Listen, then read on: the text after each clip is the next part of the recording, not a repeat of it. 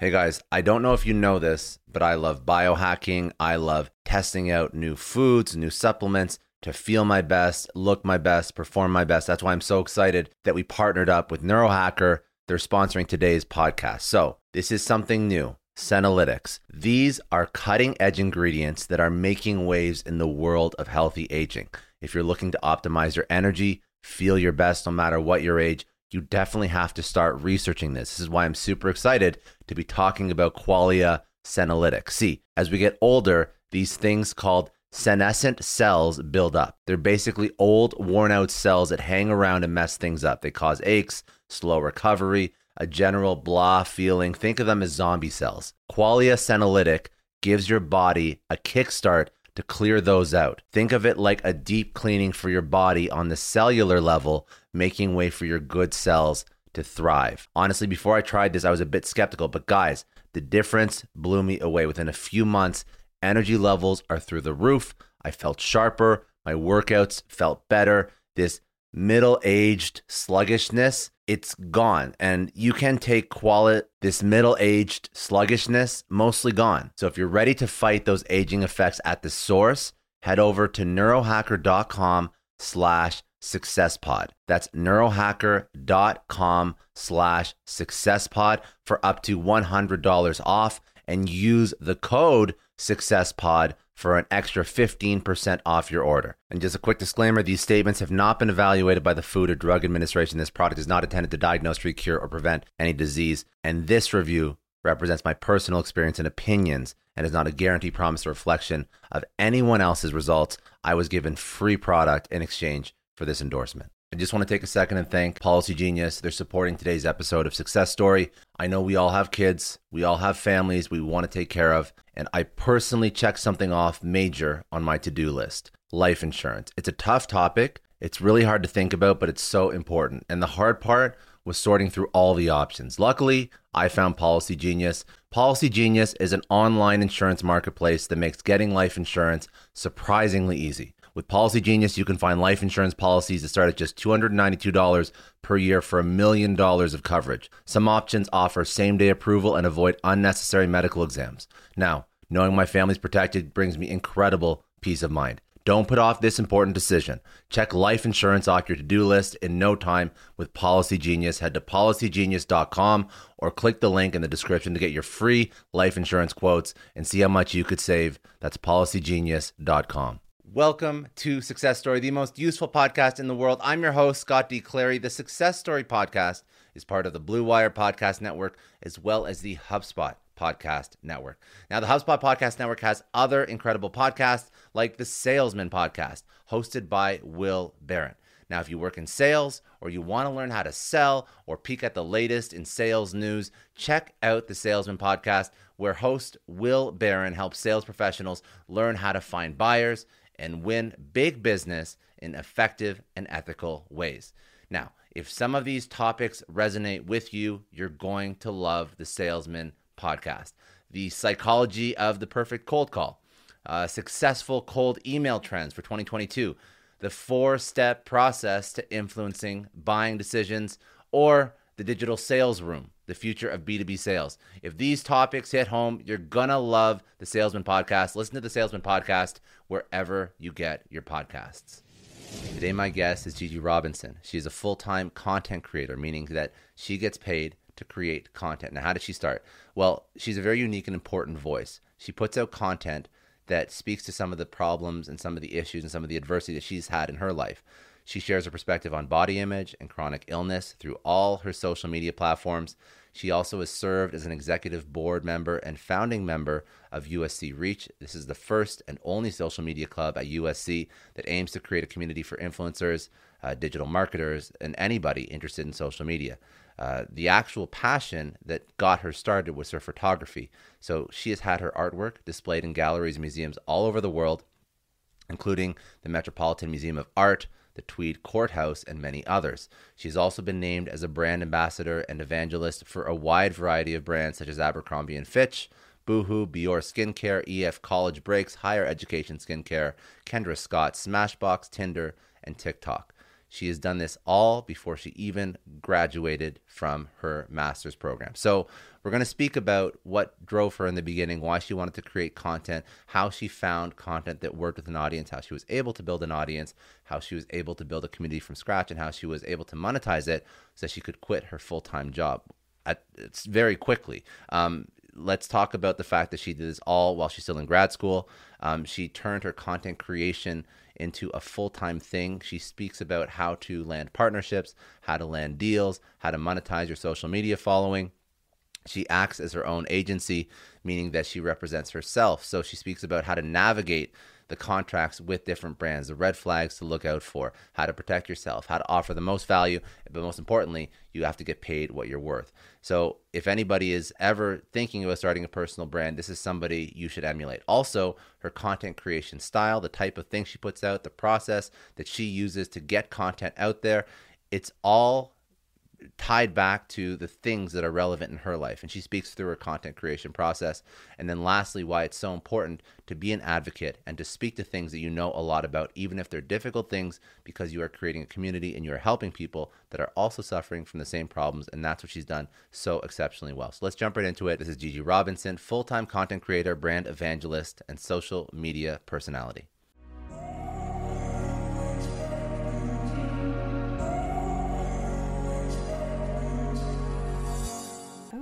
Well, hi. Thanks for having me. So nice to be here. I love the setup you have going on. Uh, the catalyst for starting where I'm at, I think just being a New York native has really shaped a lot about me. And I think people give New Yorkers a lot of shit and they say we're cold minded and or cold hearted and strong minded. And that's something that a lot of the time I think can uh, represent us in a in a negative light, but I think a lot of that attitude is this like fearless interest in doing whatever it takes to like make it here. Um, I'm not gonna sing the Frank Sinatra song because like I just am not gonna. But you know, um, I was born and raised here, so I think I did always grow up kind of riding these, just metaphorically and literally, riding these skyscrapers, you know, all the way up and then having to come down. And in that, I'm talking about also like the emotions of like living in the city, dealing with friendship drama, dealing with academic drama. And I think that that is what really has set me up for success as I kind of grow into a working professional.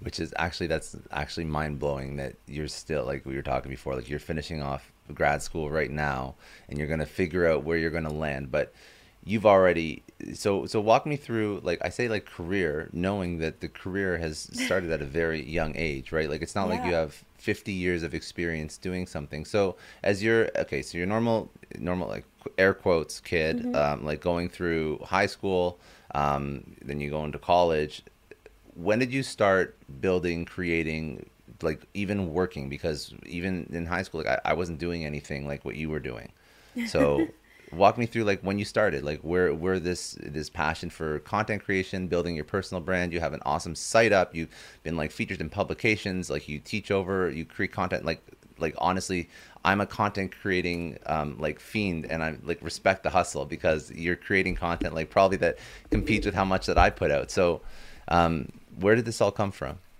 Yeah.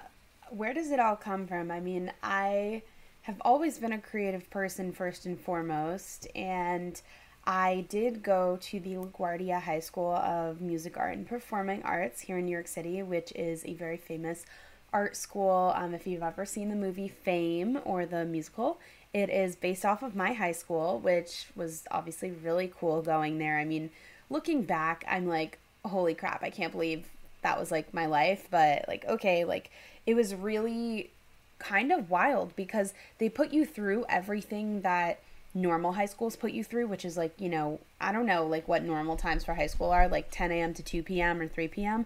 We had like an extra three classes a day that were dedicated to the arts. So a lot of times our gym time or our elective time was taken away so that we could do more art.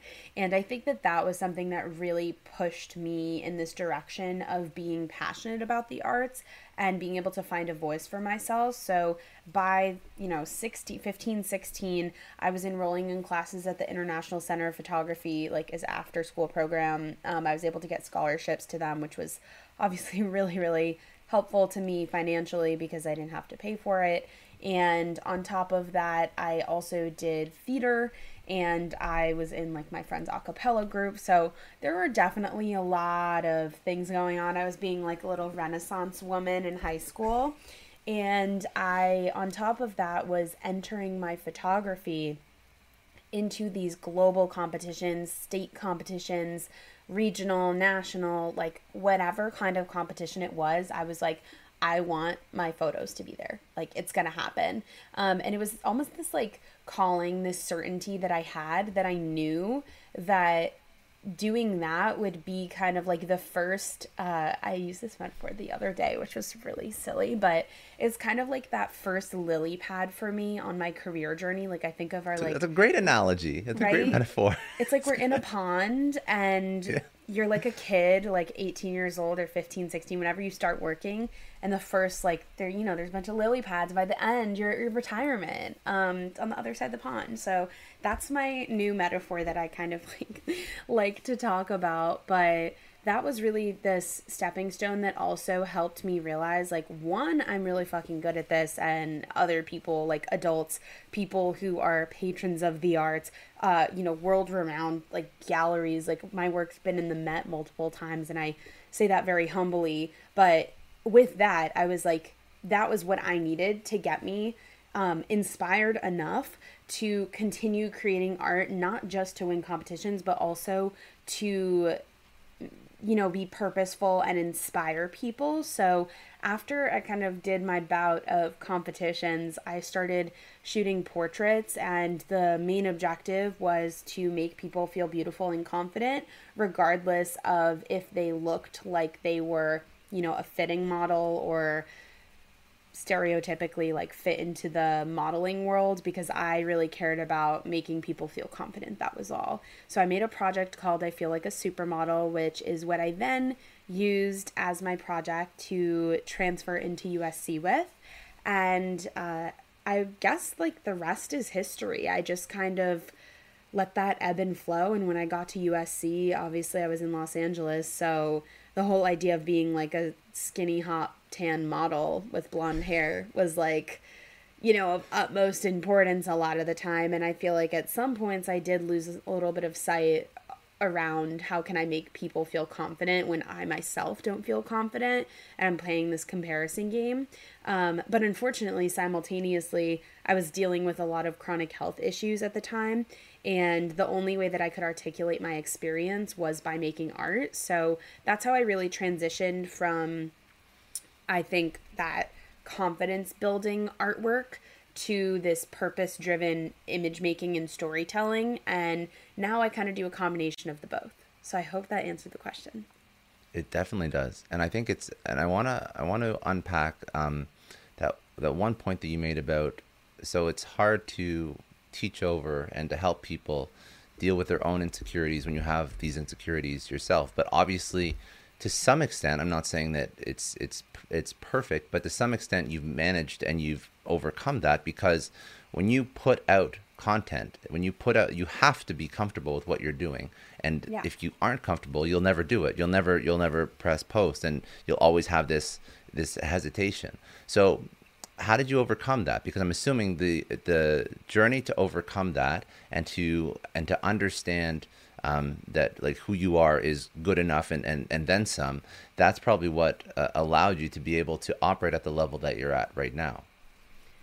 Yeah, I think confidence is very subjective and individual. It's a journey that everyone has to come to terms uh, with in themselves, and I think honestly the I've I've always been somebody who didn't fully care about what other people's opinions of me were. um, that really was until I was in Los Angeles and like I joined a sorority and it was just like this game of materialism and like capitalism and mean 21 year olds and i was like what the heck am i in? Like what, what i need to get out of here. And um, although the sorority was good for like networking it definitely was damaging in terms of like physical and psychological problems that i think greek life cultures can sometimes uh, really you know enhance or exacerbate in a lot of ways. So it was partly living in Los Angeles, but then again, like when I did those deep internal, I think, readings on myself and was like, okay, why do you feel this way? Like, why are you insecure? Because somebody else is trying to make you feel mad, like, or bad about yourself, right? Like, their opinion or what they're trying to projecting is not a reflection of who you are, so it's irrelevant. And mm-hmm. I think that it definitely took a lot of tough skin or thick skin to realize that and like set that mental boundary up. But also, again, I'm from New York City. We get, we go through a lot. We have a lot coming at us all the time. People trying to beat us down, especially when we're successful or we're doing things that make them jealous or envious and again also at the time to start posting and to like be kind of an influencer that people on campus knew about was something that I think in 2017 2018 2019 people thought was like intimidating or you know they were jealous of or they wanted to be like an influencer i was definitely i would say like an early adopter of tiktok i got on tiktok in uh, early 2019 and that's how i kind of started early. and i call that early because people didn't get on it until late 2020 really. So i think that you know at the time it was like I was hosting all these pop-ups on campus like oh come to TikTok trivia. Come you know here's some free TikTok swag.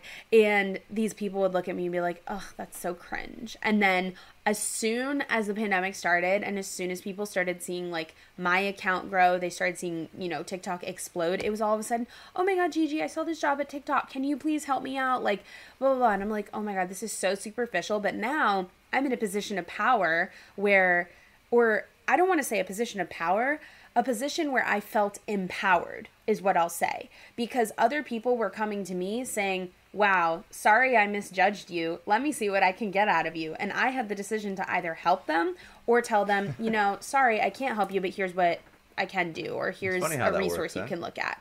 So that was something that I dealt with in terms of confidence. And then again, the pandemic really only accelerated my growth. Like when I think about who I was two years ago, like who came home from Los Angeles on a plane with three masks and gloves on, like, like three suitcases because I didn't know if I was going back to LA. Like, that person is so different than the person that you're talking to today. And I think that that's also really important because obviously growth is, you know, really important as individuals. But what helped me be more confident was understanding my boundaries, my place in my work, and what makes me kind of tick on like a deep level, not on like the superficial level of like, know your why, like know your why, but know it like 10 layers deep. How did you figure that out? How, like, how did you have this self awareness when people, um, when people struggle with that their whole lives? Like understanding your why, but going 10 layers deep is an, an exceptional thing to do and i think i think you're 100% on point. That's what you have to do to be confident and to excel in anything. But how did you figure that out? And like what was the process that you went through to understand uh, like your i don't even know what to call it like your super why or yeah. whatever I've, it would be called?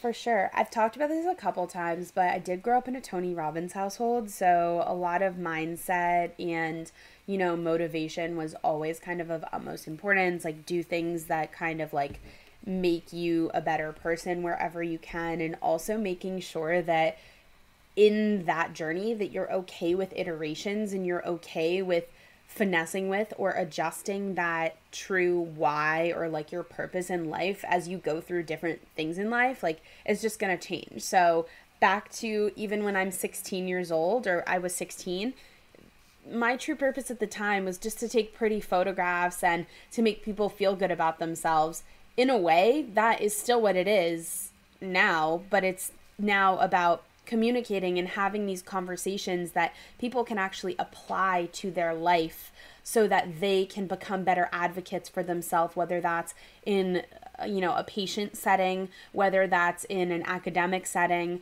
whether that's in a confidence building setting whether that's online. I mean there's so many different things that i think i've found. And simply put the way that you ask yourself or you find out your why is literally at least my process by asking yourself. So like what is like uh you know w- what is your why? Or why is, why do you do what you do in life right? So you answer it once and then you ask yourself why do i think that that's important?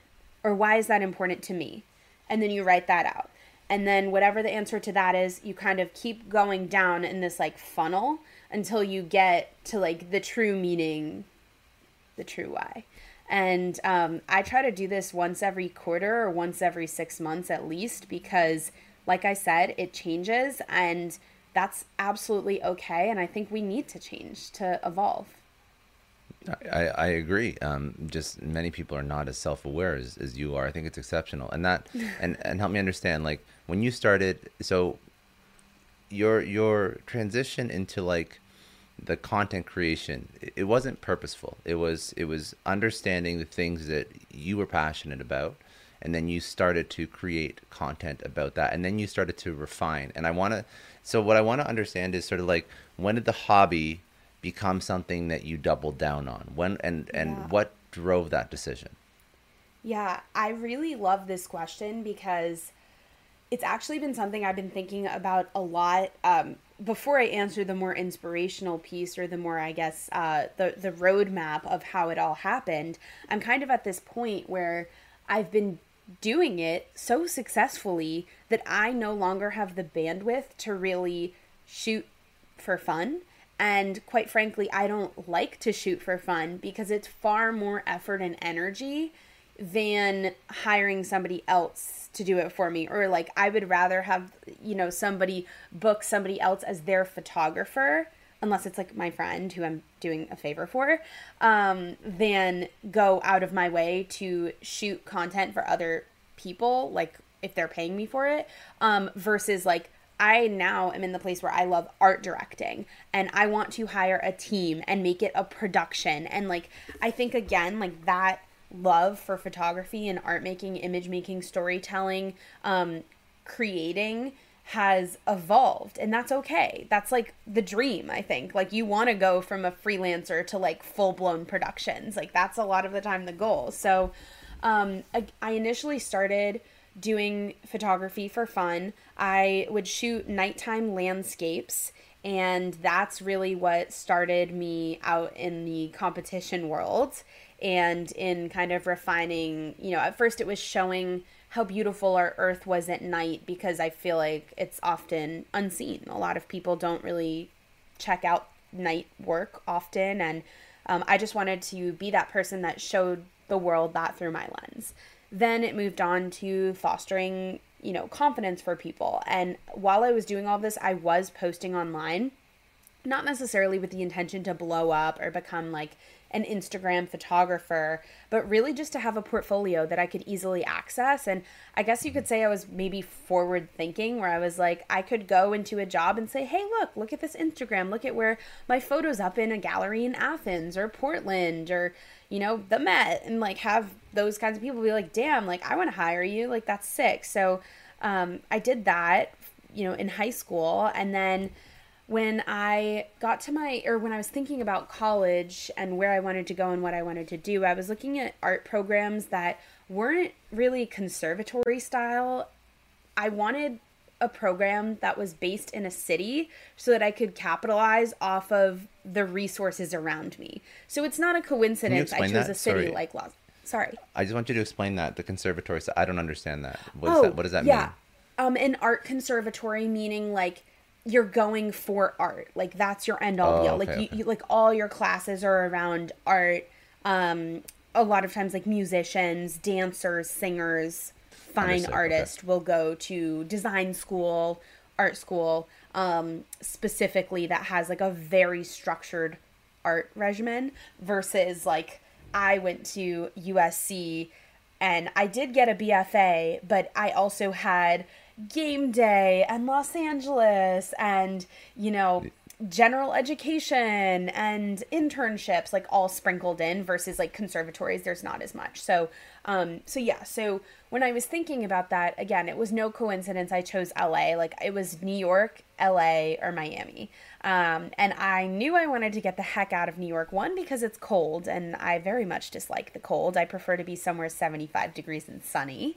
Uh and two because i grew up here and i didn't want my experience to be on one plane. Sometimes I think that like if you spend your whole life in one place, it can limit you from a lot of your growth. So I went out to LA, I had no family there, and that's just kind of how I ended up there. And my goal there wasn't to like produce amazing, amazing art, it was to network and to go intern at companies and meet people who had the connections in the industry that I wanted. So I thought that if I was in the entertainment world in LA, I would be able to utilize what I already had and showcase my artwork or my portraits online, which by proxy would get me in the spaces to potentially shoot clients that would end up on billboards or shoot social ads or shoot uh, movie posters. Like those were my goals.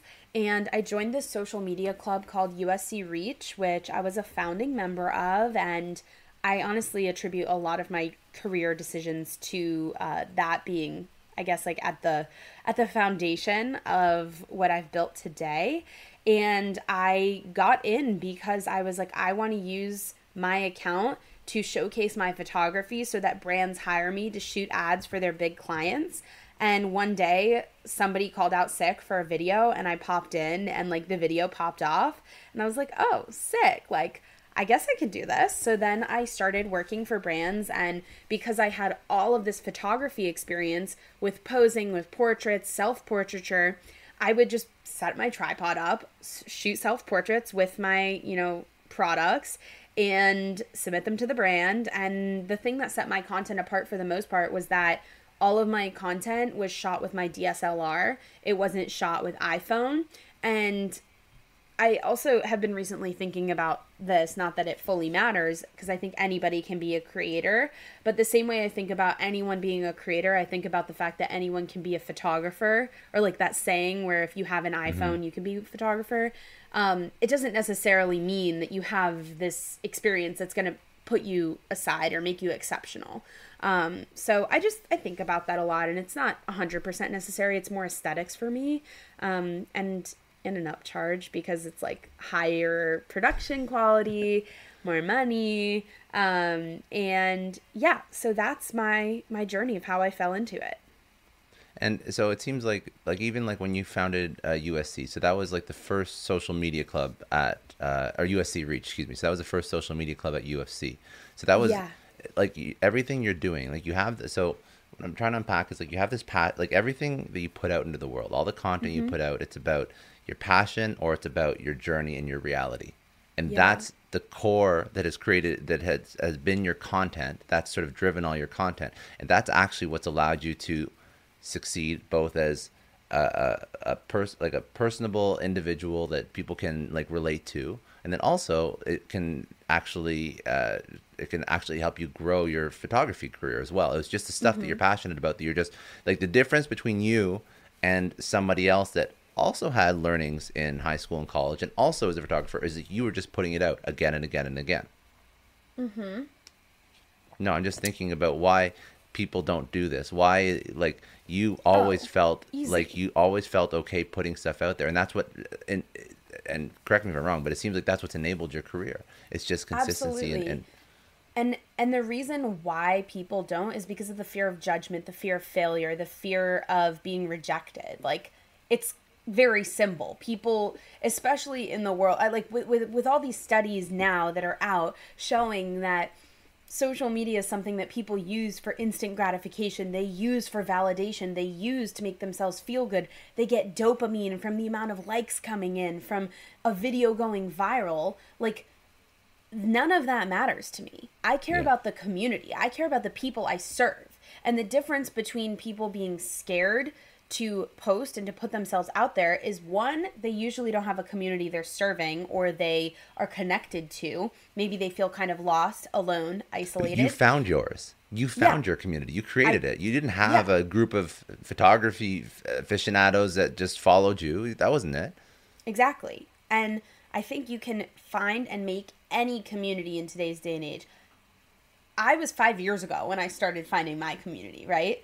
We're five years in the future now. I can't imagine where it's going to be five years from now. So I think you can really like create anything you want. You just have to be so confident in failing and knowing that when you fail, you're going to learn and you're going to like implement whatever that learning is to better yourself. And you're going to fail so many times. There's been ads that I've shot that I've like like they've completely just tanked. Like they didn't perform how they wanted how I wanted them to. But you know what exists? Boosted ads. Brands pay a lot of money to put money behind your ads. And with that, it reaches more people and again, by proxy, your community gets stronger because they're like not only like, "Oh, Gigi, let's say, uses this Rode mic. I know Gigi's a podcaster. I actually really love all of her podcasting. Maybe if I need an entry level mic that's less than $200, I'm going to use the one that Gigi uses because I like her podcast, right?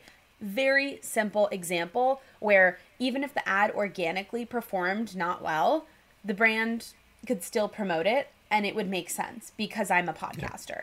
So I think also a big part of people being scared to start on social media. They always say, Oh, well, I don't know how to make money. I'm not going to make any money. I don't have enough followers. You won't do that if you have the scarcity mindset that you're always going to be lacking, right? Like, a lot of my friends say this, well, I, I don't know. I'm like a little bit scared about starting something. I'm like, why are you scared? Time's ticking, honey. No, like, nobody is your competition you're your only competition and i think if you have that mindset around social media instead of everybody else is doing it better let's play the comparison game then you will succeed I just want to take a second and thank the sponsor of today's episode, HubSpot. Now, pies, taking candy from babies, both things that are theoretically easy. But anyone who's made a pie from scratch or attempted to pry a lollipop from a screaming toddler knows these things are, in fact, very difficult. But you know what is easy? integrating, automating, and scaling your business with HubSpot. Now, the HubSpot CRM platform seamlessly transfers customer data into usable insights, like what's the average time it takes us to respond to a customer service request, or how can we get better at it? The HubSpot Service Hub brings all your data and support channels in one place so your team can spend less time hunting for information and more time delighting customers. Plus, seamless connectivity with marketing and sales hubs means every person on your team has a crystal clear picture of your customer.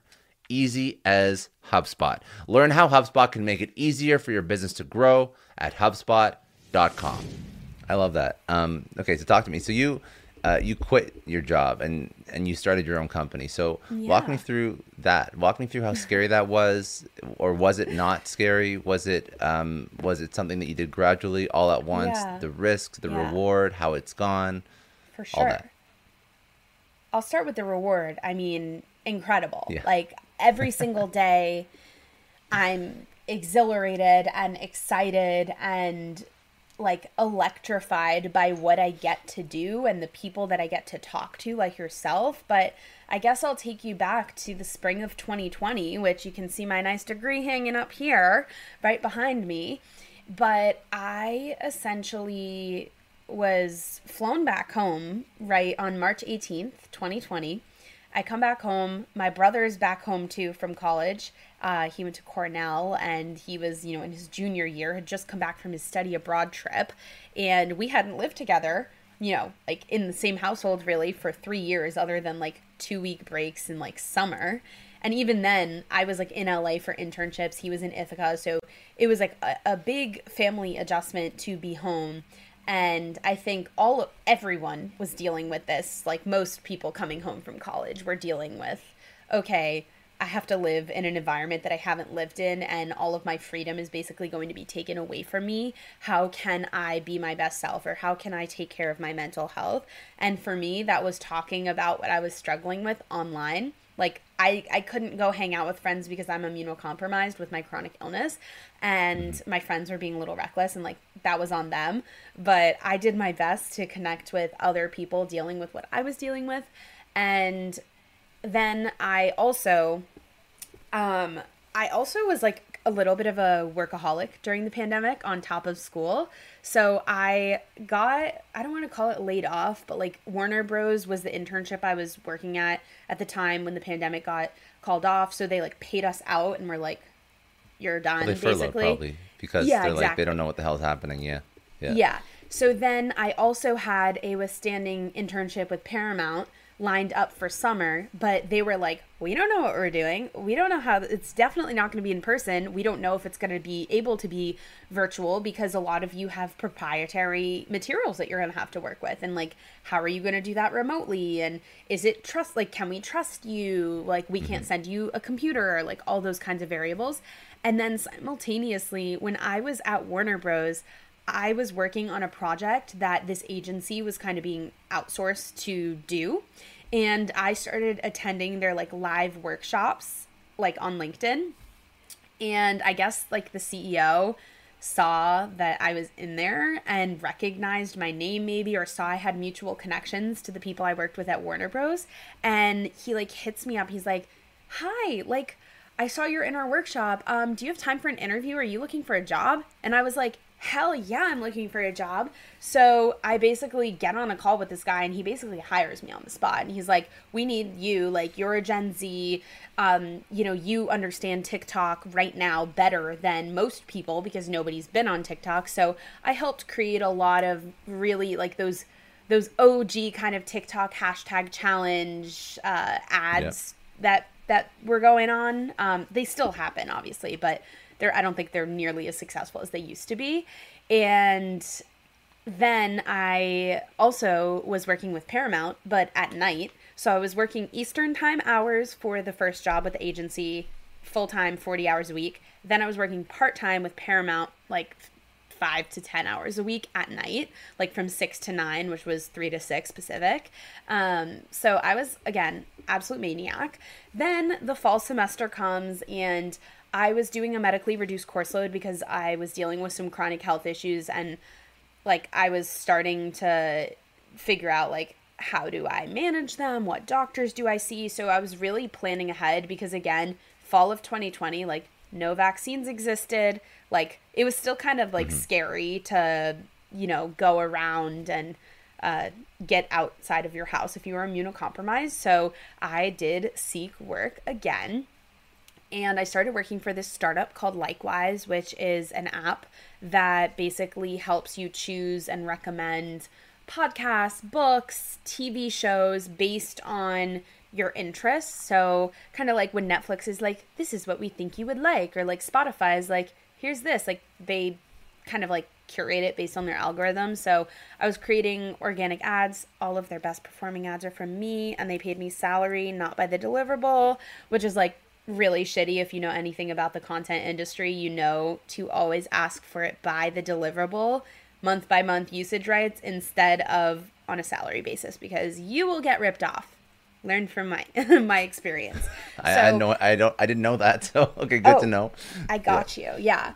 Um, so basically, I was just in this position where I was like, you know, I think I just turned 22 and I was working for this startup. I wasn't, it was like kind of like a contractor role. So it wasn't necessarily set in stone. I wasn't really interested in becoming a full time social media manager. So I also applied to this grad school program at USC, which is a Master's of Science in Integrated Business Design and Technology, which is very, you know, future forward startup kind of accelerator style degree.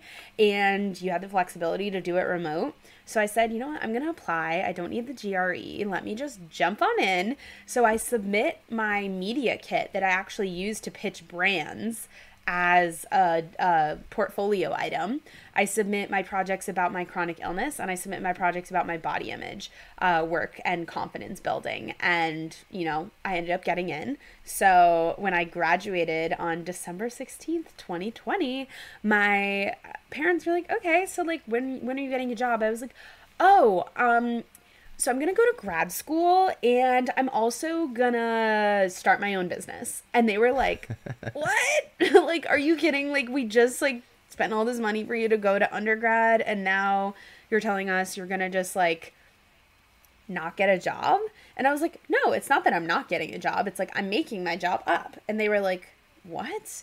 And um so it was it was definitely a fun moment and I think there's obviously been peaks and valleys with this uh, this life as an independent contractor, as you know, an LLC owner. Um, and I started off as one person, and now I have nine people on my team, and it's just Congrats. really epic to like see this growth and all of 2021 i kind of focused on building out my podcast and my live show which got picked up by spotify live which has been like so surreal and a goal of mine for so long and uh, you know so many other things that have led me to where i am today to being the best speaker i can be to being the best advocate i can be to literally like killing it. And did it take time? Yes. Like it literally took two years for me to get to where i am today. And even so i i want to outdo myself. Like with every day that passes i'm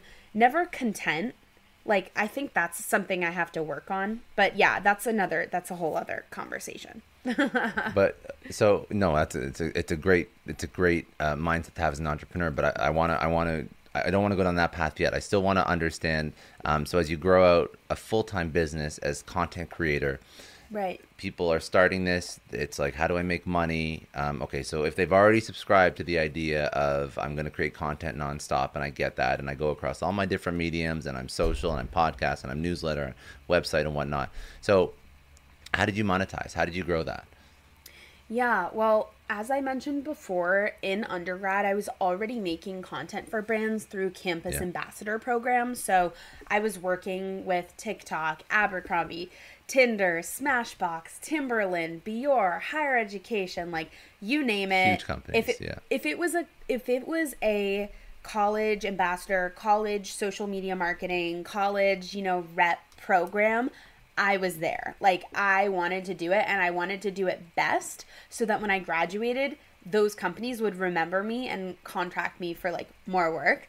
So um, I did have the advantage of being in college and starting. So if there are any young entrepreneurs that are still college age, for sure look into these college level programs because they don't pay much, but it's enough to build up that resume of brands you've worked with or portfolio that you can kind of go out and then say, oh, well, I've done work for TikTok. Like, mm-hmm. pay me more. Yeah. Like, TikTok paid me. Um, so I think that's really important. And then, second to that, I mean, there's all of these platforms out there. Um, you know, Tribe, Popular, Pays, Kohali, um, for, I mean, they don't pay amazing, but in the beginning, you have to honestly do a little bit of work for free. Like you can have a killer brand and a killer audience engagement. And if you have that, most of the time they will be okay and behind you if you're sharing a product. Again, something subtle that I would do the same way that I mentioned before is I would tell my audience something like, Hi everyone, like if you you know listen to my podcast by the way this is the mic that i use for any inquiring minds about getting better audio quality on a zoom call. Or maybe it's that you want to start a podcast or maybe you're being asked to be a guest on your podcast or maybe you just want better video audio quality right? And giving those options uh, under the umbrella of like somebody's incentive to using a product is the best approach. Like I think of it kind of like as an umbrella. Like the product is an umbrella. You're like the stick and you're like, "Oh, you could use it for this and that and that." And that way it can appeal to many more people instead of zoning in. So a lot of times people say, "Niche down, niche down." No. Niche the fuck up until you can absolutely like do an ad in any category and still make it about your brand and still make it about your purpose, right? Like that's really what I do. So at this point, I mainly do tech, I do skincare and clothes. Like those are my three kind of buckets, but they all fall under or on top of the umbrella of me, which is chronic illness, lifestyle as a student, and being a New mm-hmm. Yorker. So, you know, there's a lot involved. And how do you really get started? You have to put yourself out there you can DM brands. Like it's not rocket science. We can shoot our shot. We can be okay being left on red. Like it's okay. Don't take it so personally. Um, we can find these people on LinkedIn and message them and ask if there's any you know gifting opportunities uh, to get out and say I would love to make a video for you. Um, obviously, at a certain point, you have to ask to be paid. You can always lead with I would love to create some content. Is there a budget for, you know, micro influencer partnerships or influencer partnerships? If they say no, be like, oh, I would love to get involved with your brand. Are there any gifting opportunities? Maybe post a story, maybe post a casual like unboxing. You know, there's a lot of things that can be subtle that aren't an ad that can in turn lead to an ad. So, yeah. I love that. That's smart, very smart. And then I'm also curious. So, you just shoot your shot you dm people you figure out how to create you know ads that actually resonate with your brand and you and you, that's and it's just testing it's just testing and reaching out and testing and reaching out and that's how you've built this this monetization has allowed you to hire like nine nine people at this point mm-hmm. and when you think about your content strategy so you have all these different things that you love to speak on and you and you speak about like chronic illness and you speak about um, you speak about well, I guess sometimes you speak about photography and your passions, and you speak about like the things that are going on in your life. Um, what's the? How do you decide the content mechanism? So, like, how? What's your content workflow? If somebody's going to start, do they do Instagram? Do they do podcast? They do everything because you you go everywhere. I go everywhere, but I know that you probably have a well thought out process so that you can actually keep this up. you're thinking wrong. I think you saw me like chuckle when you're like, what's your mechanism? I'm like, I am all over the place. Um, but I'm trying to build that out with my assistant. Like, I think it's been something where I'm like, I have to figure out a way to optimize my work so that I can yeah. like live a little, that like, yes, like work imitates life for me as an influencer and content creator. So, how can I create content the morning where like I get an endoscopy which literally happened this morning. Like I literally was vlogging it and I was like this is going to be cool. My video editor can edit this. And then I like picked up on like one of these like trending audios that was going around. It was like um it was like sorry not everyone can be a part of the bad bitch genre. Um and it was like me in the hospital bed. And like I think that's funny because I'm like this is something that like normally people are going to apply this to like confidence or like you know whatever like being bougie but it's like no like this is about my life living with a chronic illness and other people who like if you look at the comments it's like all people with chronic illness that are like oh my god wait like i love this like this is so me i feel seen like all these things and i think it's moments you like, did something there you did something. You're just you just you document your life. So you're laughing because like you you you know you're laughing oh i don't have like this like specific process like whatever. That's okay. But i mean you still do it strategically and tactically. Like you're still documenting your life and the things yeah. that you're living every single day.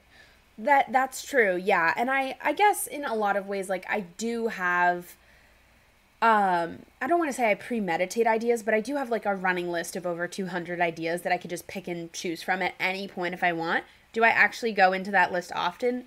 No. Should I? Yes. Um, I think there was like a couple videos going around now where it's like if the masters are saying post six times a day, post 12, right? Like do double of everything and always go like super extra. But then you run out into like burnout and fatigue. Like if you're just doing TikTok, I get it. If you're just doing YouTube, I get it. But in today's world, you cannot limit yourself to one platform. Unfortunately, mm-hmm. you can't. Um, if you want to monetize, if you want to build a holistic brand, if you want to build a world around your brand and have your hands in all these different buckets and have opportunities everywhere, you need to be known and seen everywhere, right? So I have a podcast. I go on podcasts. I've got, you know, my uh, my LinkedIn following. I've got my Instagram, my TikTok, my Twitter, Snapchat, Pinterest, Facebook. That's nine platforms that are just me. Then I also have a podcast Instagram, a podcast Facebook, and a LinkedIn business page. So that's like 12 different platforms for one person. So, yeah, kind of crazy. But I think going in and doing something like recording a podcast, making it a video podcast, being able to distribute that on your personal Instagram and on your podcast Instagram and on the Facebooks and pinning everything after so that you have higher exposure. Doing like an artsy mood board of a photo shoot that's coming up as a teaser. Like, there's a lot of things that you can do. And I'm still working on like how to really zone in on it um, but I would just say I kind you gotta of take all the you gotta take everything in your head and like write it down so people can just like because it there's I know I know there's something there. There's like some sort of like like like there's some sort of reason to the madness or something like, like just like a strategy there. But I think that like probably documenting it would be good because people can learn from this. It's something you're doing like repeatedly. Uh, you do it because you, I can see when you look at the content you do it. But you gotta I like agree. you gotta yeah. I, I think I'm still figuring out what my method is because right now I'm just kind of like consciously like producing but i'm not Yeah. always like like i do think things through like i have an ad coming up that's a pretty big ad and i'm already plotting like okay these are the three days that i'm going to be shooting over this is the kind of content i want to get um, this is the video person i'm using I have to sit down with my copy editor, right? Not everyone has a copy editor. We all start out scripting our own videos. When you start making content for brands, they ask for a script. Why? They want to make sure you're not going to say anything crazy, right? They want a shot by shot kind of uh, or frame by frame, you know, uh, what's it called? Like write out Like a story script- like a storyboard. almost. Storyboard, yes. I should know Yeah. this. Like, why am I being? oh yeah, yeah. Um, so like they want that so that you can have less edits on all ends because honestly, that would suck if you script something out, you storyboard it, you shoot it, and then they're like, "Sorry, we don't like it." Like you Yeah. want to make sure that everything's always approved, and I think being hyper aware of one, how can I outdo my last project with the brand or in general. Um, and two how can i make it better than any project that i've had? Three how can i have fun? And four how does this represent me my brand and the people that i work with? So those are the things that i think about when i do my process not only for ads but with all videos. But the that doesn't always happen in that order. It kind of sometimes just happens and then after I can analyze and be like, "Okay, Gigi, I see what you did there." do you think there's um, obviously the, the the lesson is you should be everywhere but do you see some opportunity on some platforms more than others right now in like 2022 Oh, absolutely. I mean, to state the obvious, anything short form video. Um, I I think there was a report that came out the other day that said like Snapchat is growing faster than any of the other platforms right now, and I was like kind of bamboozled by that because I was like I thought Snapchat was dead. Like that's what we used ten years ago. Um, but obviously TikTok. YouTube Shorts is blowing creators up. I mean, if you zone in and you post frequently, I'm talking also like six to 10 videos a day, which is a massive amount of content. If you're posting that much, you will grow. Like, I started posting pretty consistently. I would say maybe like two ish videos a day, and I grew like 300 subscribers in a month um, which is a lot for me considering I had like hundred subscribers at the beginning of the year. And now I'm at 500, so like I'm closer to a thousand than I'd think. Um, but it's about consistency. If I'm not producing content, then I'm not going to be growing. Um, TikTok, I think, has an enormous opportunity for you to blow up, but it's becoming harder and harder for individuals who have a viral moment to kind of have this false uh narrative almost kind of like a like quicksand effect where like they walk over it and they're like oh i could be a full-time creator i've created viral content i've maybe made one successful ad and then they keep walking and they realize they're falling deeper and deeper because they're going under creator burnout because they think oh every single video is going to be like this. Like it's going to keep following when that's not the reality. The reality is that there's like a lot of burnout. There's a lot of nights where you're just like fatigued and you don't want to make a video. Um, maybe you're not as passionate. Maybe your hands are in other buckets and you can't create content right? So i just think the creator industry is very very interesting, but anything short form video is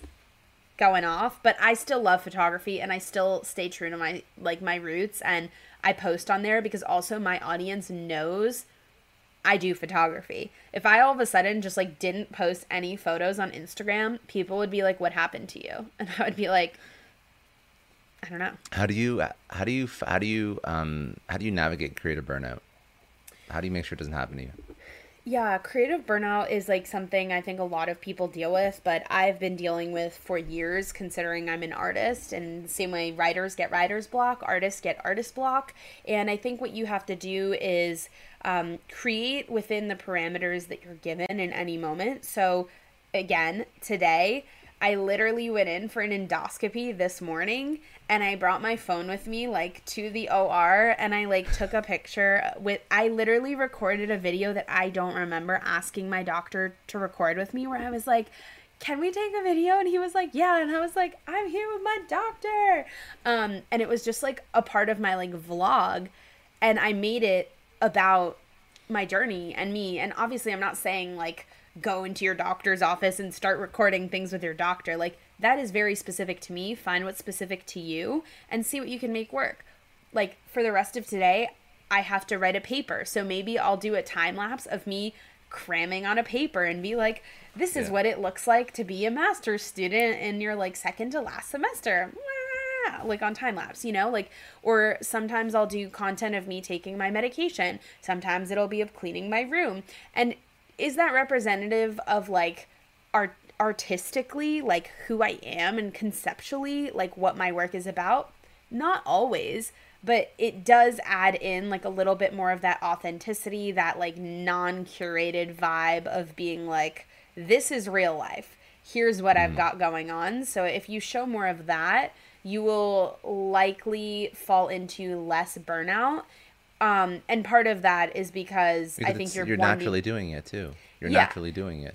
Yeah, and then something another one of my friends said, which again I'm working on because you just asked me about structure, and I was like, structure what? What are you talking about? um, he his theory is that the more structure you have, the less burnout you'll have because it's like you know you're doing certain things a certain way, um, and then the more you know the the the more burnout you have, like you're gonna just also have less structure. So anyway, yeah. not my no, idea, I think it's a, it, it makes no, sense. but it's a good, it's a smart idea, and I think that I think that you actually touched on a, a lot of different points that could be useful for creators. I think that uh, the one thing that I really do love that a lot of people have trouble with, like I guess there's like levels to how comfortable you are putting stuff out into the world. Like level one is just like talking about like what you're an expert in, and then like mm-hmm. level two is like forgetting, not forgetting what you're an expert in. Like you put that out there, but then you like show how you're not this like refined, perfect, polished person who only knows yeah. that one thing, and it's you're like so many other dimensions, and that's that's reality. That's and I think reality, like and authenticity, it always wins. Like yeah, it always absolutely. wins. And even if it comes down to just something like posting, maybe maybe like I'm not saying this would be me, but like an example of uh, a really successful uh, business leader that I follow. His name's uh, Daniel G, and he posts um, you know, a lot of like sales training and media um, kind of marketing strategies, blah, blah, blah, and like Twitter quotes and like really shareable content. But then he'll come on his stories and he'll either do like a video of him in the gym or like his morning coffee or going out for a run, like being super sweaty, like panting. And like that is how you know that that person is keyed into their audience. They love DG because he is into like, helping them and in turn they love him regardless you know and that's again this like internet phenomenon of thinking that when you have an audience that like loves you like you're being like let in on their secret community or like you're being let in on secrets of their life, their life. and like knowing things yeah. like for me it's like going to Joe and the Juice, which is a really like bougie juice bar in New York, LA, and Miami. And I get like you know, I work with them, so I post about it all the time and I love it. Like, it's genuinely one of my favorite spots to work remotely. It's just something I love. People would literally message me and be like, Where's your Joe and the juice of the day? Or like, You're in the city, let's see the Joe. And I'm like, That's yeah. hilarious because that's something that my audience now knows that they can expect from me. So, anyway, more authenticity. Highly um, recommend. going into being a full time content creator, uh, what was the biggest stress? The time when shit hit the fan that mm. you thought like this is not the right thing for me. What was that? How'd you overcome it? So I never have thought that it's not the right time for me or that I'm not worthy or capable or, you know, doing enough. When you hit a roadblock and you start having these negative thoughts when you're on this journey of entrepreneurship or being a full time creator, it's really about refining that strategy and figuring out okay, I tested something, it's no longer working. Why? How can I change? How can I iterate? How can I move forward and create content that actually is going to reach those audiences that can convert to sales or convert to a higher engaged audience, right? So, um, I think also like when you are an entrepreneur starting out, if you aren't like a, if you don't have like a seed round or, you know, angel investors or whatever you want to call it, a lot of money to throw around with it. You're starting out as, you know, an undergrad graduate going into grad school, paying for grad school out of pocket. Um, I think money can be liquefied quite easily, especially when deals come in. And when deals come in, a lot of the times you'll sign a contract, you'll do the deliverables, You'll post them, you'll submit the insights, you'll submit an invoice, and then 30 to 90 days later, you'll get your money. So I think the biggest challenge is around this idea of getting paid and making sure that you can budget yourself because it's always changing. Like there's never like okay, every month I'm getting a residual like 5k in and like mm. that's just what I get to like use for my business and everything else is extra, right? It's like sometimes Very, like, project this, based. Like, yeah, it's project based. There's a lot of like financial stress here and there because some months can be great, some months you might not get any deals. So it's definitely a bit of a challenge, I think. But I also like have been lucky and fortunate that I've been able to manage. Um, you know over the past two years and i again like live at home and i think if you're young and you're starting out and you're able to live at home without like you know killing your parents or like losing your mind a little like i think um like go for that option if they let you. And i eh, like i've been very lucky and and grateful to be able to build everything from my bedroom here which is kind of crazy. Bedroom well, office studio. alternatively if you are like working a job which is the reality for some people they can't just like live rent free like i think that maybe not jumping into it like full into it day one is also an option like doing the side hustle and then yeah. working after hours working weekend. I also think like th- like yes but i think the downfall of that is that you might not take it seriously. So for me, True. it was about True. literally just like calling up my accountant and being like, "Hi, can you set this LLC up?" And then I had taxes to pay. And then I had expenses to pay. I had to figure out how to pay them. If you have something else that's like a cushion that you can rely on, or maybe you do want that cushion, but you also want to start something else, it's like, okay, like I told one of my friends, start your fucking LLC pay the bill for the LLC, right? Once you pay the bill for the LLC, you have to run money through it, right? If you don't want to dissolve it in a certain amount of months. So, how are you going to do that? Okay, cool. You've you've built the LLC. How about you finish your website? How about you get your media kit out there? How about you start a newsletter, right? Like there's so many different things that you can do, but I feel like you just have to regardless of if you're doing it full time you have to find out what cadence works and i think that that word is so important because some people want to go from zero to 100 real quick, but a lot of the times you have to say, like people are like i just i, I don't know how to do it full time i'm like okay well you don't have to if all you can do is post twice a week post twice a mm-hmm. week for a month on instagram and maybe post one reel so that's three posts a week on instagram two posts and um, a video right so that's three posts a week times four weeks that should be 12 posts on Instagram. You can download that video and you can post that on TikTok, YouTube Shorts, Snapchat Spotlight. That's four other outlets you can post it on. You can also take the photo and make it slightly more about your career and post it on LinkedIn and Facebook. Boom. Mm. Like it's like an objection that people have in their head that oh, I can't be good at this. It's like literally cross posting will take you 15 minutes total, yeah. like a week So like my advice is honestly to get over yourself and start posting. Like you will never do it if you don't start.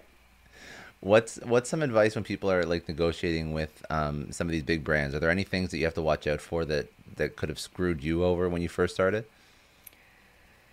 Yeah, I mean, negotiation is always a little awkward, but I think if you handle it with this attitude of like, hey guys, I, I don't want to, you know, take up any of your time. Let's just cut to the chase. What's your budget? Yeah. Like, obviously after you built a rapport with them and after you've gone through the deliverables they want to work with you. Like i think beating around the bush is the biggest detriment to creators because it teaches you that the brand has like the upper hand because they're paying you but really you're the upper hand because you're the original content. They don't want to do a fully produced ad anymore. They want your original content. So a lot of the times they're willing to pay. You have to know what to ask. That's the biggest thing that people are speculating now is okay well what's my rate? How how should i know what to charge? Throw a number out there. When somebody agrees to it upcharge. The next time they agree to that higher number okay up I know a lot of entrepreneurs listen to this show, and NetSuite has been a huge supporter for entrepreneurs, for business owners, because there's one thing that we all know business is about making money and it's about your bottom line. And the less you spend on the nuts and bolts of running your business, the more profits you keep. But these days, everything is costing more supplies, people, shipping. It squeezes your margins. And I've been there, juggling multiple systems for finance, inventory, you name it each with its own costs and its own set of headaches. That's why I made the switch to NetSuite by Oracle. It's changed changed our company. Think about it. NetSuite is one of the top financial systems out there. It puts your whole business on one platform accounting, finance, the works, one data source for everyone. There's no more mismatched info. And because it's in the cloud, it slashes your IT costs. No more servers, no more updates. Just access NetSuite from anywhere. With one integrated suite, your overhead drops big time. And here's the real win efficiency. Everything's connected in NetSuite. Costs are ridiculous lately. Find a proven way to reduce your expenses and get better performance out of your team. It's a no brainer, and that's what NetSuite offers. Over 37,000 companies have figured this out already. You have to join them. Right now, through to April 15th, NetSuite's got an incredible, flexible financing plan. Check it out and see the savings yourself at netsuite.com slash Scott Clary. That's netsuite.com slash Scott Clary. I don't know about you, but the idea of being harassed, scammed, or even worse, all because somebody found my personal information online, that's terrifying. Our political opinions, our addresses, even stuff about our families, it's out there for anyone to grab. And did you know that data brokers are allowed to sell information on over 98% of Americans? It's scary stuff. That's why I've partnered with Delete Me. I personally use Delete Me. They're a big friend of the podcast because I put myself out there online. So safety is a huge concern. It's really scary how easy it is to find someone's details and information, but Delete Me creates a layer of protection that we all need. You tell Delete Me what you want gone, and they make it disappear from those sketchy data broker sites. And Delete Me doesn't stop. They constantly monitor the web to keep your information off those lists. It's like having a privacy watchdog that never sleeps. You need to take control of your data and keep your private life private by signing up for Delete Me. They're giving a special discount for all Success Story podcast listeners. Get 20% off your Delete Me plan when you go to joindeleteme.com slash success and use promo code success at checkout. The only way to get 20% off is to go to joindeleteme.com slash success and enter code success at checkout. J-O-I-N-D-E-L-E-T-E-M-E dot com slash success. Hey everyone, I just want to take a second and thank the sponsor of today's episode, Heaven Hill Bottled and Bond Bourbon. Now, I don't have a lot of liquor sponsors on this show. Heaven Hill Bottled and Bond is actually one of my favorites. I've drank it for a few years now, and this is why we actually decided to work together. Heaven Hill Distillery, family owned since 1935, is a great entrepreneur story too. So there's five brothers.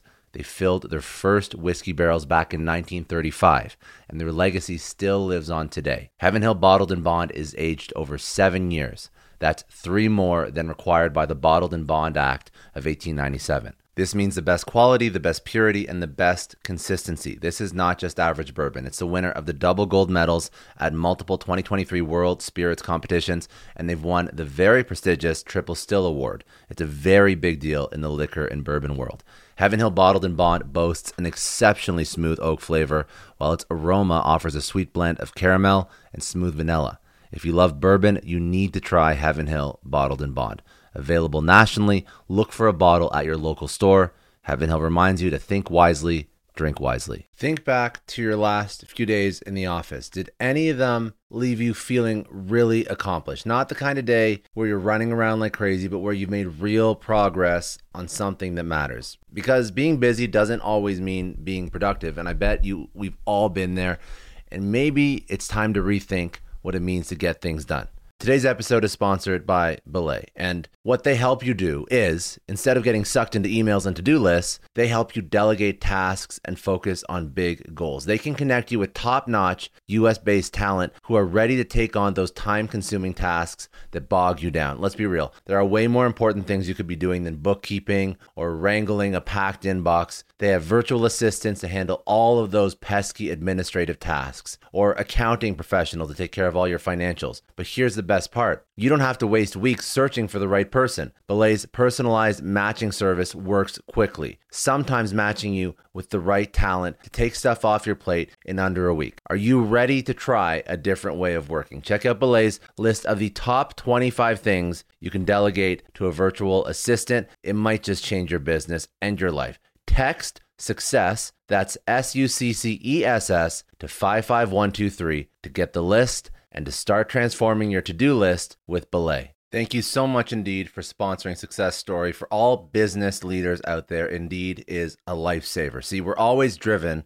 by the search for better, but when it comes to hiring, the best way to search for a candidate isn't to search at all. Don't search, match with Indeed. If you need to hire, you need Indeed. Indeed is your matching and hiring platform with over 350 million global monthly visitors, according to Indeed data, and a matching engine that helps you find quality candidates fast. You're going to ditch the busy work and you're going to use Indeed for scheduling, screening, messaging so you can connect with candidates faster. And Indeed doesn't just help you hire faster, 93% of employers agree Indeed delivers the highest quality matches compared to other job sites, according to a recent Indeed survey. Leveraging over 140 million qualifications and preferences every day, Indeed's matching engine is constantly learning from your preferences. So the more you use Indeed, the better it gets. Join more than 3.5 million businesses worldwide that use Indeed to hire great talent fast. And listeners of this show will get a $75 sponsored job credit to get your jobs more visibility at indeed.com slash Clary. Just go to indeed.com slash Clary right now and support our show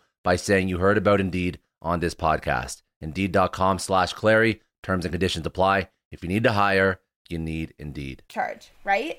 And as you grow the brands that you work with, you're also going to grow your portfolio, you're going to grow your business. And I think they go hand in hand, but making sure that you don't beat around the bush. Like, if a brand is like, this is an example that happened last week. A brand came to me and was like, oh, you know, they're a really big tech brand. They're like, we really want to work with you. We think it's great. You know, it's probably going to be about 12 Instagram stories and two Instagram posts per month for five months. And here's our budget.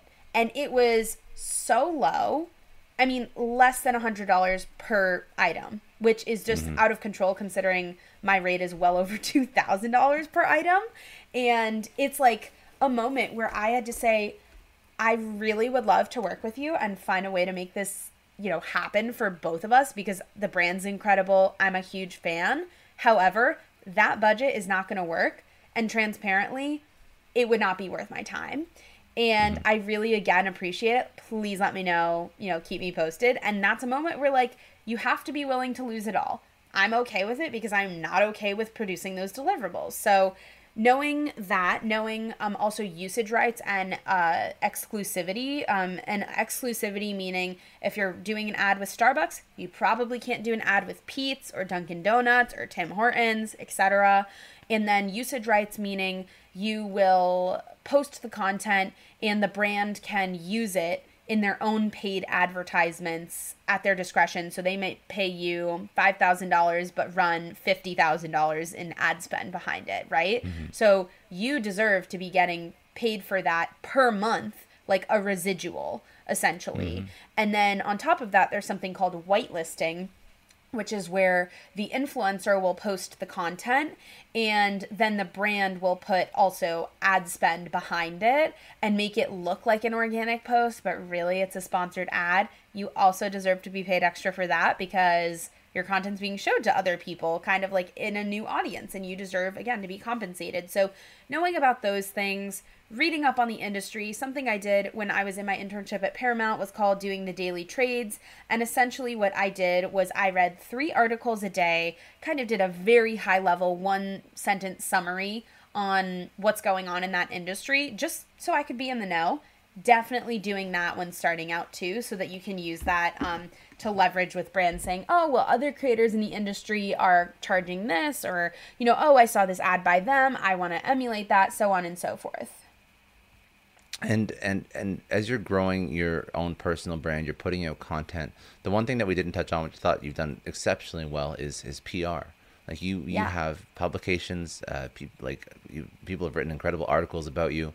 And and i feel like even for me like i, I know content but the prp is like a missing piece in the puzzle that i feel like content creators they've never had exposure to that world. They have no idea where to even start Yeah. with pr so where do people start with with pr to start getting some third part? Because that's really what validates right? Like you can put your own content content out there. You can work with big brands. But when like a a, a forbes or a vogue or um, anything they they speak about you then you're like whoa okay so you know this person's onto something they're figuring something out or they're they're creating something exceptional so how do you how do you get that Yeah, that's a great question. I mean, I think also my the biggest thing that I say to people around me um, is why do you want PR?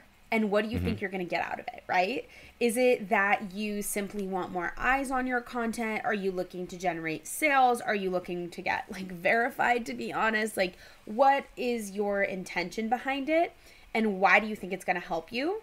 Um, and until you're clear on that, you're not ready for PR. Like that's what you need to do first and foremost.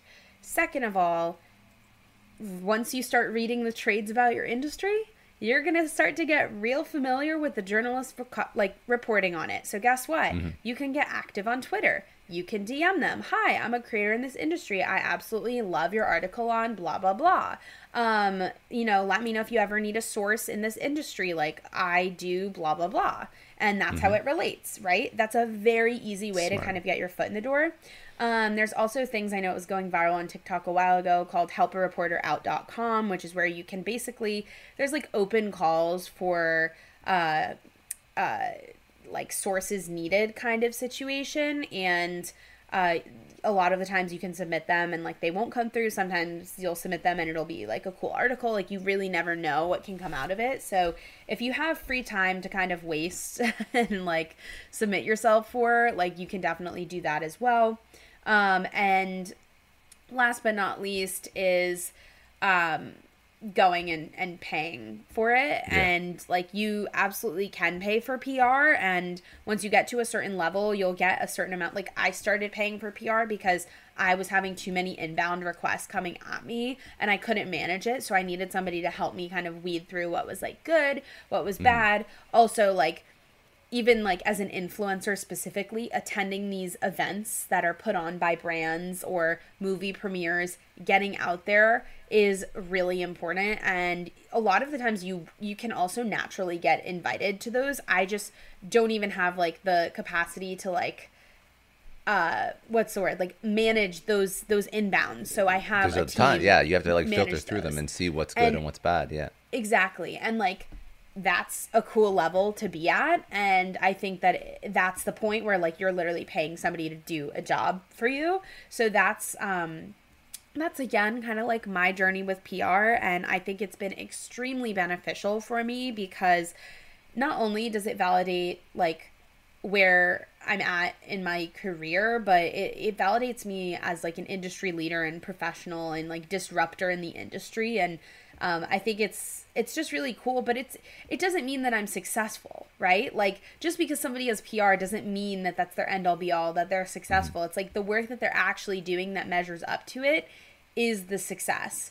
Um, that's that's what it's really about, and it's about like how happy it makes me. Like just because I have like a cool feature, like doesn't mean that I am like this like on this other it's not like level, it's not or- like another another point of happiness right just or like just, ano- because i'm yeah. verified doesn't mean that it's a new point of like a, a new benchmark right like I guess in some ways it's like, yes, like you can be trustworthy, but there's a bunch of trustworthy like people out there that aren't verified. Like mm-hmm. you, you, there's no secret club. It's not like Soho House. Like we don't need to gatekeep here.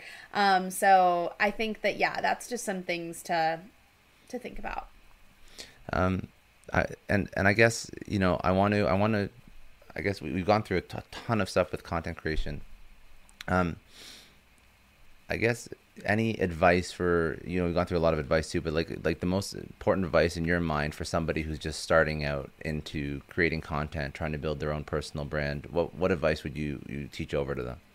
Yeah, I would go back to what I mentioned before of finding your, your your why and asking yourself why you do what you do or why you if you have an idea writing that down and really digging deep and saying why is mm-hmm. this important to me? Maybe the answer is because you want to make your mom and dad proud. Why do you want to make your mom and dad proud? Okay, because you know they you want to have a better life for your future family. Okay, why is future family important to you? Because you care about you know, family and building relationships and you want to be available to your kids maybe in a way that your parents weren't okay why is being available important to you? So on and so forth like and you can do that. I, I know that was like a more family focused example but mm-hmm. that's like how you kind of can go down that rabbit hole.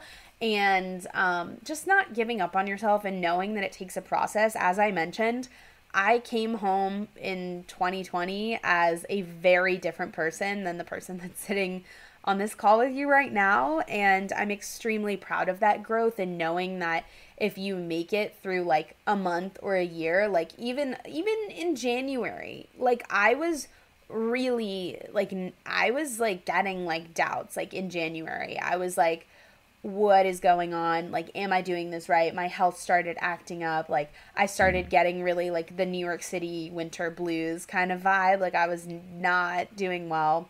So i started a breathwork uh, challenge with my breathwork teacher. So that was something that i focused on for my health for my mind my body um, and then i started looking and like reading a lot more motivational things around money. So like a lot of mm-hmm. self improvement in your moments of doubt. And then I just kind of was like putting it out there. I was like, there's no reason why I don't deserve to be paid for the work that I do because it's really fucking amazing. And that's when like out of the blue, the last week of January, I like entered what me and my breath teacher call like the vortex. Um, which is just like this kind of like portal. Uh, like it, it's an energy portal. It's a state of like being. And you're just i know this sounds kind of witchy and crazy but just go with me. It like literally it's like the last week of january opens like I get this article up in Forbes. I was like, I think I had another article come out that I, I was interviewed for Fox for a second time. Um, then I like submitted my Sports Illustrated video. I got that news. I landed three brand deals that were like pretty big. I got invited to New York Fashion Week. I then got COVID, which was definitely a sidebar, but that's fine. Um, it was not not bad at all. And then I go to Miami. I land like Sports Illustrated officially. Then I like land another brand deal. Then like I come home and I'm going to all these events. And then my health stuff starts up again, which was like super mm-hmm. shitty, but whatever. And then just like things keep coming and I think it's really about rewiring yourself, and you can't really work on your business until you're okay in your mind. Um, my my hierarchy is always like health um, and mindset, and then um, business or health, mindset, school, business, personal life, and relationships and then like self-care. So I need to like mm-hmm. put self-care higher up. I probably need to also like get um, you know, once school's done, I'll I'll just bump business up, but yeah, just having a hierarchy and figuring out what works for you and until you figure that out, you're going to be a little bit lost. So yeah, a lot of self-reflection essentially. A lot of no, it's very smart. What what impact do you want to have um, with the work that you do, the content you put out, the community that you build? That is so great that you asked that because I literally wrote this down last night. So I'm just gonna. It was not planned. It. That was like if anyone was not. I didn't know you wrote that down last night. I ask everyone yeah. this. No, I, I I love that, but um, kind of like I think as I evolve, I really want to be this thought leader that people can look to to see some of themselves in when it comes to patient advocacy and confidence building because a lot of times or I guess up until recently talking about chronic illness and mental health has been something that's been looked down upon or not even talked about in general. But the reality is, about 75% of people in the United States live with a chronic illness, and that is a lot. Um, and as a result, I think by having these conversations, we build this extremely strong community and together we're the ones that can disrupt the industry um, whether that's modeling whether that's workplace future of work whether that is you know the creator economy patient advocacy like therapy. Like there's so many different possibilities that could come out of this and i just really want to help be that that thought leader and that kind of self starter that helps kick off and ignite the spark in other people so we can do it all together um, and get paid to do it too. I love it. Um, yeah. Okay, I want to do a couple rapid fire, but most okay, importantly, rapid fire. is there no most i have to i ask i have to ask first where do people go to find you? Where all the socials the website all that? Amazing. So you can google my name Gigi Robinson. My website will come up as well as a bunch of other things. Uh, my website is just gigirobinson.com and you can find me on all socials at it's Gigi Robinson. So that's like the at sign the word it's and then my name. Perfect. I actually like that better than the or yeah. official. I like yeah. it's. I like that. Yeah. That's good. That's new. Okay. I've never I've never seen that the, before. The only downfall is if people are like, "Oh, what's your Instagram?" I'm like, "It's Gigi Robinson," and then they oh. type in oh. Gigi Robinson. They're like, "I don't see you," and I'm like, "You have to put the word "it's" before." Anyhow, very small detail. Um, okay, a couple rapid fire. Uh, you had a great career as a content creator. Um, you've built a big brand for yourself. What's keeping you up at night now? Uh, about my chronic pain. so fair, fair, fair, fair answer. Fair answer. Sorry, that took a downfall real quick. Um, do you have do you have life or business things that are keeping you up? Cycle like things that are top of mind. I think sometimes I have too many ideas. Like I don't want to say I'm in a state of mania, but like I'm always thinking about what kind of content that I want to produce. Yeah. Okay. Yeah. No, that's good. And how do you solve for that? What's like your strategy to like still stay on track with what you're doing while you have all these ideas? Um. Uh, I don't know if I have an answer to this. I, I write them down um, on my list and I talk about it with my like team. A, I have yeah. my team hold me accountable. That's a good answer. That's a yes. very good answer. Yes. Which is like it's very very useful. It's good advice. Um, the biggest challenge that you've overcome in your personal life, what was it? How'd you overcome it? What did you learn from it? Probably work life balance or work school balance, life school balance, whatever kind of combination of all of that. And also dealing with my chronic illness in relation to mm-hmm. running a business and dealing with also being an influencer and like the stigmas around that and what other people my age are doing and how they don't always realize how tough of a, a job this really is to not only be a creator and like the front facing face of this, but to also be like a leader. Like I have a team that I manage, and a lot of people don't see that because they're all remote and they're not in New York City. So, yeah, definitely. Um, honestly, managing a team, and it's just been so transformational and exciting to be able to get like my whole team's like women, and we just collectively like vibe and it's a great environment and everyone just gets it done. So mm-hmm. yeah, just just dealing with all of that and managing my health is probably the most challenging thing and regardless of what the condition is, like I know other people deal with this. If you had to pick one person, obviously there's been many, but if you pick one person who's had a major impact on your life, who was it and what did they teach you? Yeah. Um, I would say Mel Robbins. I think she's just an incredible like keynote speaker, um, you know, podcast host. She's really blunt to the point and I just admire her so much and anytime I'm having like a intrusive thought or a block, I do her technique of like five, four, three, two, one, like how am I feeling mm-hmm. now? Like, uh, you know, can I do this? What is the problem that's causing me this irrational fear? And then something else that I do, I don't know if I learned it from her or if it's kind of inspired after that method, but it's like, how is something going to affect me in six minutes, six days, six weeks, six months, six years from now? And depending on that answer, I can kind of gauge my response to any problem. Um, that comes up and turn it into kind of like a roadmap of how to get towards the goal. Uh, if you had to pick one book or podcast, something that's in, uh, influenced you, impacted you, um, something that somebody should go check out, what would that be? Yeah, I love the book, The Subtle Art of Not Giving a Fuck. And I, I have dropped some F bombs in this, but I think it's really important to like selfishly be so invested in what you're doing and certain with uncertainty, especially as an entrepreneur, that you cannot afford to care about what somebody else is thinking and like let your mindset be weak in times where you need to be like super strong and build your business. So, yeah, that book taught me a lot about that. If you could tell your 20, well, you're so young. Okay. Well, if you could tell your younger self one thing, what would it be? Um, probably like I know this is gonna be cheesy, but like the name of my podcast is Everything You Need Is Within.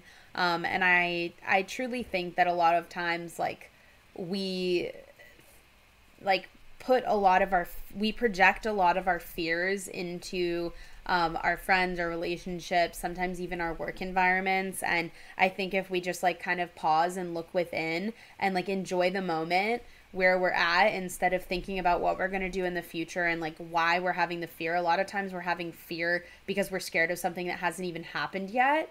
So I think instead of living in that moment or fear based on past experience and we live in the moment and we just enjoy it and like smile more and be present um, as challenging as that can be uh, that that's that's what we should do and then last question what does success mean to you Ah, I love this question. I think, you know, success is really the the byproduct of success is the byproduct of what makes you happy.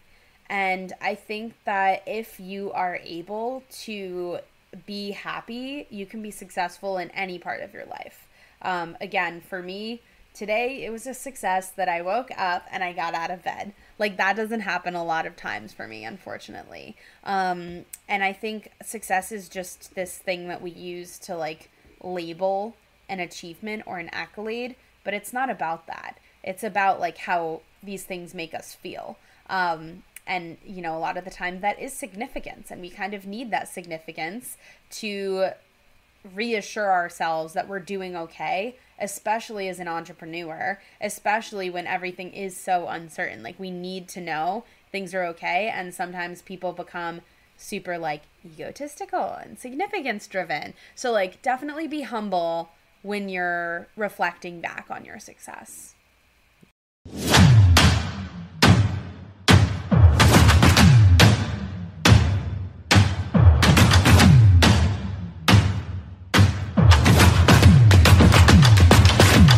I know a lot of entrepreneurs listen to this show, and NetSuite has been a huge supporter for entrepreneurs, for business owners, because there's one thing that we all know business is about making money and it's about your bottom line. And the less you spend on the nuts and bolts of running your business, the more profits you keep. But these days, everything is costing more supplies, people, shipping. It squeezes your margins. And I've been there, juggling multiple systems for finance, inventory, you name it each with its own costs and its own set of headaches. That's why I made the switch to NetSuite by Oracle. It's changed our company. Think about it. NetSuite is one of the top financial systems out there. It puts your whole business on one platform accounting, finance, the works, one data source for everyone. There's no more mismatched info. And because it's in the cloud, it slashes your IT costs. No more servers, no more updates. Just access NetSuite from anywhere. With one integrated suite, your overhead drops big time. And here's the real win efficiency. Everything's connected in NetSuite. Costs are ridiculous lately. Find a proven way to reduce your expenses and get better performance out of your team. It's a no brainer, and that's what NetSuite offers. Over 37,000 companies have figured this out already. You have to join them. Right now, through to April 15th, NetSuite's got an incredible, flexible financing plan. Check it out and see the savings yourself at netsuite.com slash Scott Clary. That's netsuite.com slash Scott Clary. I don't know about you, but the idea of being harassed, scammed, or even worse, all because somebody found my personal information online, that's terrifying. Our political opinions, our addresses, even stuff about our families, it's out there for anyone to grab. And did you know that data brokers are allowed to sell information on over 98% of Americans? It's scary stuff. That's why I've partnered with Delete Me. I personally use Delete Me. They're a big friend of the podcast because I put myself out there online. So safety is a huge concern. It's really scary how easy it is to find someone's details and information, but Delete Me creates a layer of protection that we all need. You tell Delete Me what you want gone, and they make it disappear from those sketchy data broker sites. And Delete Me doesn't stop. They constantly monitor the web to keep your information off those lists. It's like having a privacy watchdog that never sleeps. You need to take control of your data and keep your private life private by signing up for Delete Me. They're giving a special discount for all Success Story podcast listeners. Get 20% off your Delete Me plan when you go to joindeleteme.com